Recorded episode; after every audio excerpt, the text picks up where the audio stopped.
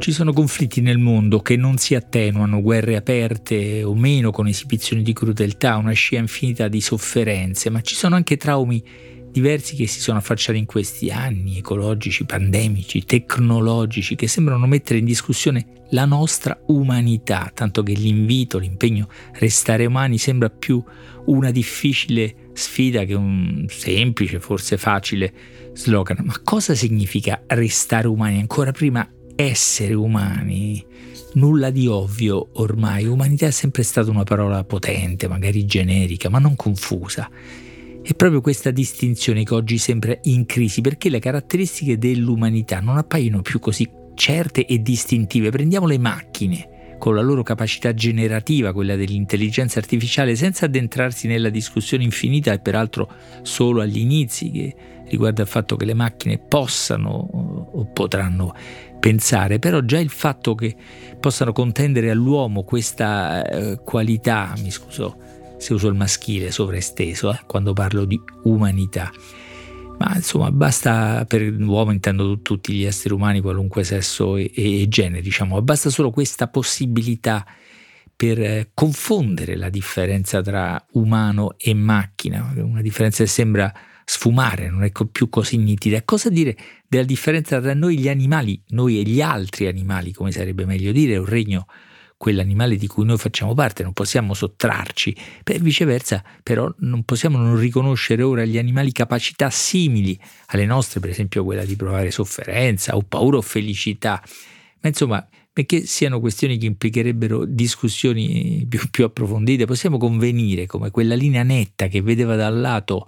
cose come gli umani o esseri come gli animali e dall'altra l'uomo in alto e sopra l'umanità non è più così netta proprio quando ci servirebbe enfatizzare, valorizzare, rivendicare la nostra capacità di essere o restare umani, troviamo dietro questa etichetta una scena confusa, più confusa del previsto.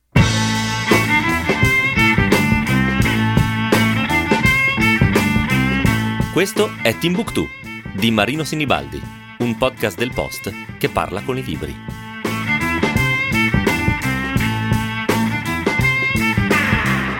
Quali sono le caratteristiche che ci rendono umani? Non è dunque una domanda astratta, significa provare a capire qual è il corredo di culture, costumi,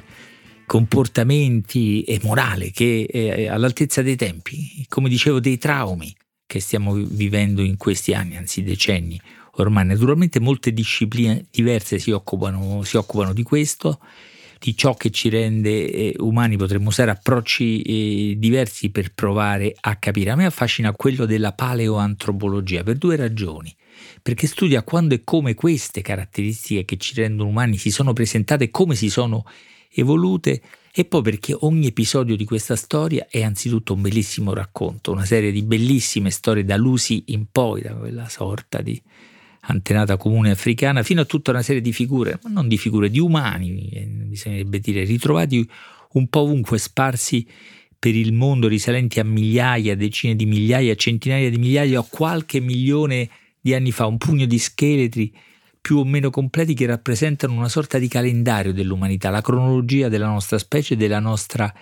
evoluzione in due sensi, quello dei reperti umani via via ritrovati, la loro evoluzione, e quello di noi umani contemporanei che abbiamo, la nostra evoluzione se vogliamo, abbiamo imparato con il tempo a conoscerli, a trarne lezioni, magari lontane, indirette, ma suggestive. Giorgio Manzi, uno dei nostri maggiori antropologi dell'antichità, li definisce antenati, i nostri antenati, antenati li ha chiamati in un libro uscito eh, dal mulino, un libro di racconti del tempo profondo, come dice il sottotitolo ci sono eh, uomini di Neanderthal, ragazzi dai laghi del Kenya, lo scheletro minuscolo dell'isola di Flores, il giallo del cranio del parco del Ciceo. Questi altri sono, dice Giorgio Manzi, i nostri antenati. Per Italo Calvino, come è noto, i nostri antenati erano invece tre: il visconte dimezzato, il cavaliere inesistente, il barone rampante. Ma insomma, scherzi a parte i ritrovamenti continui, l'elenco degli antenati si arricchisce e Manzi dice che attraverso questi ritrovamenti possiamo ricercare le caratteristiche che ci rendono umani, esattamente quello che stavo provando a trovare io naturalmente vende la sua scienza, in qualche modo la sua merce, la paleantropologia, ma i racconti del libro più o meno lì vanno a finire, o meglio, diventano interessanti quando vanno a finire lì. Nel libro c'è anche il mio antenato eh, preferito, il meno antico di tutti, il più giovane, insomma, e forse rivela una mia certa eh, predilezione a vari nomi. Iceman, l'uomo dei ghiacci, la mummia del Similaon, dal luogo nel quale venne ritrovato, quello ancora più sintetico e preciso dal punto di vista geografico del ritrovamento di Ötzi, così lo chiameremo Ötzi, l'ultimo dei nostri antenati, perché dal punto di vista della paleantropologia 5300 anni fa, ossia il 3000 a.C., più o meno il tempo di Ezzi, è un po' una bazzecola, eh, qualcosa di molto vicino a noi, questione di punti di vista naturalmente, e forse proprio per questo lo sentiamo così vicino a noi, relativamente vicino a noi, questo tempo relativamente recente forse lo fa sembrare più familiare. Poi c'è la storia che è davvero eccezionale anche nella sua essere comune, non proprio banale, ma apparentemente alla portata di tutti, almeno il ritrovamento. No? Sono stati due escursionisti, Erika e Helmut eh, Simon, nel corso di una passeggiata mm, un po' più avventurosa delle altre forse, ma insomma nulla, nulla di, di, pazzesco, a ritrovare una strana cosa sepolta, era il settembre del 1991, Helmut per la verità sembra lo scambiasse per un sacco dell'immondizia abbandonato in quel luogo bello e incontaminato ai confini tra Italia e Austria e stava già imprecando contro quegli incivili, dice Manzi, ma Erika eh, riconosce un corpo umano, un frammento di umanità che emerge dal bianco del ghiaccio, perché è lo scioglimento dei ghiacci uno degli effetti più spaventosi del cambiamento climatico che ci ha fatto scoprire questo Iceman, quest'uomo del ghiaccio, insomma una parziale ricaduta positiva, diciamo così, di una possibile catastrofe ecologica, ma insomma tutta una sfumatura di incertezza, incidenti anche grotteschi accompagna i primi giorni del ritrovamento perché non si capisce bene cos'è questo, questo, questo reperto, questo corpo, questa mummia, si pensa a un alpinista più o meno recente che si era smarrito, al massimo a un alpino morto in guerra. E così qualcuno prova sciaguratamente, prima con un martello pneumatico e poi con una piccozza a liberarlo e portarlo via. Maezzi è un uomo di ghiaccio e resiste incastrato nel suo ambiente che lo aveva protetto per anni, secoli, decenni, millenni, nessuno lo sa, Maezzi lo danneggiano con questi colpi, ma non si sposta. Poi passa di lì Reinhold Messner, e lo so che sembra un'invenzione, un racconto di fantasia, però è andata proprio così. È passato a un certo punto Reinhold Messner, passa di lì e dice: Questo è un guerriero, avrà 500 anni. E insomma, sbaglia di uno zero, non di poco forse, ma mm, e sì, ne ha 5000 però intanto ha capito la dimensione preziosa del ritrovamento, diciamo così, la profondità del reperto, dell'umano che gli è apparso, che ha eh, due, due elementi per me straordinari. Il primo è che un evento così eccezionale possa accadere ai nostri tempi. Siamo, ricordo, nel settembre del 1991 in un luogo isolato ma non inaccessibile dalle parti della Val Senales e per caso, nel corso di una passeggiata, insomma, non proprio una, una camminata semplice, ma insomma una di quelle escursioni eh, che a tanti capita eh, di fare. E poi così per caso dai ghiacci esce un braccio e poi una spalla e siamo indietro di 5300 anni. E poi è eccezionale la quantità di cose che Ezzi ha sul suo corpo e porta con sé, che ci danno una quantità incredibile di informazioni. Sembra quasi una piattaforma di dati lanciata 5.000 anni fa intenzionalmente nel futuro. Sto fantasticando, però ecco, questa è l'impressione di ascoltare questa storia, di assistere in qualche maniera in diretta al ritrovamento e di vedere nel museo dove Ezzi e tutto il suo correto è conservato qualcosa che senza enfasi ci dice le caratteristiche che ci rendono umani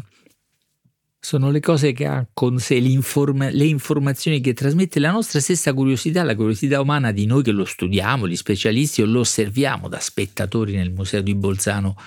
che a Ezzi è dedicato a Bolzano in Italia perché per 100 metri il ritrovamento è avvenuto al qua del confine statale, 100 metri più là c'era, c'è l'Austria. Ezio è morto, morto colpito da una freccia mentre stava valicando il passo, non c'era nessun confine ovviamente allora, ma il nemico sì, un mortale nemico. E quindi questa morte violenta aggiunge pathos alla narrazione e alla umanità di questo uomo di 45 anni, alto circa 160 cm, magro, pesava 50, forse 60 cm chili talmente umano da avere tracce di stress fisico, sono le unghie a rivelarlo, e una umanissima, qui nel senso di maschio, di maschile, tendenza alla calvizie, ne aveva altri di guai nel corpo, per esempio una serie di patologie artritiche che forse combatteva, curava con una incredibile serie di tatuaggi. Eh, 61, probabilmente terapeutici perché stanno nelle articolazioni, in altre parti sensibili del corpo, non si capisce bene se stanno più o meno a segnalare una specie di agopuntura fatta attraverso i, tatuaggi o si trattasse di una disposizione magico-rituale, ammesso che tra le due cose ci sia una differenza così profonda. Mm, e poi, tutta una serie di oggetti che, che porta eh, con sé, un arco con le frecce, alcune mai usate, una sorta di cinta marsupio, un grattatoio e un perforatorio, cioè due strumenti abbastanza elaborati in selce, una lametta affilatissima, peraltro uno spillone d'osso, ma anche un coltello con la sua custodia, un'ascia. E qui una parentesi, il metallo è stato studiato, il metallo veniva dal Monte Amiata, dalle parti del Monte Amiata, insomma dalla, dalla Toscana, e per dire della, degli umanissimi commerci collegamenti e connessioni del 3300 a.C. e poi c'è l'arredamento essenziale, ma non tanto, per esempio c'è un pastrano ma ridotto, ma bicolore, tra l'altro ci si può riferire ad altri meglio conservati indumenti coevi che sono bicolori. Io non so se per necessità o per una ragione estetica Comunque c'è la ricerca umanissima della comodità, per esempio. I gambali in pelle hanno una specie di linguetta in fondo per incastrarsi meglio nelle scarpe. No? Le scarpe sono in pelle, un cuoio con all'interno una rete, una rete di corda vegetale che ha una funzione di calzino, diciamo, e contiene delle foglie messe lì per proteggere il piede dagli sfregamenti e dal freddo. Si potrebbe proseguire ma a parole non si può rendere lo spettacolo quasi ipnotico degli oggetti ritrovati intorno al corpo di Ezzi e oggi esposti non lontano da lui. Ozzi, ci informa eh, Giorgio Manzi, aveva anche una brutta ferita alla testa e un profondo taglio sul palmo della mano destra che doveva aver subito nei giorni precedenti alla morte. Ezzi porta dunque con sé tutto il mistero di un giallo preistorico, quello degli ultimi momenti della sua vita quando una freccia lo colpì alla schiena uccidendolo. Quindi l'umanità è già qui nel racconto, nell'incertezza, nel suspense, diciamo, del giallo preistorico che ancora continua perché Ezzi è lì a pochi metri dagli oggetti con quali è stato ritrovato, insieme a quelli è stato ritrovato in un'area super protetta, molto chiusa, quasi sigillata, però basta un piccolo finestrino dal quale lo si può osservare per eh, intravedere inconfondibile tutta quella umanità. Scrivete a timbuktu-ilpost.it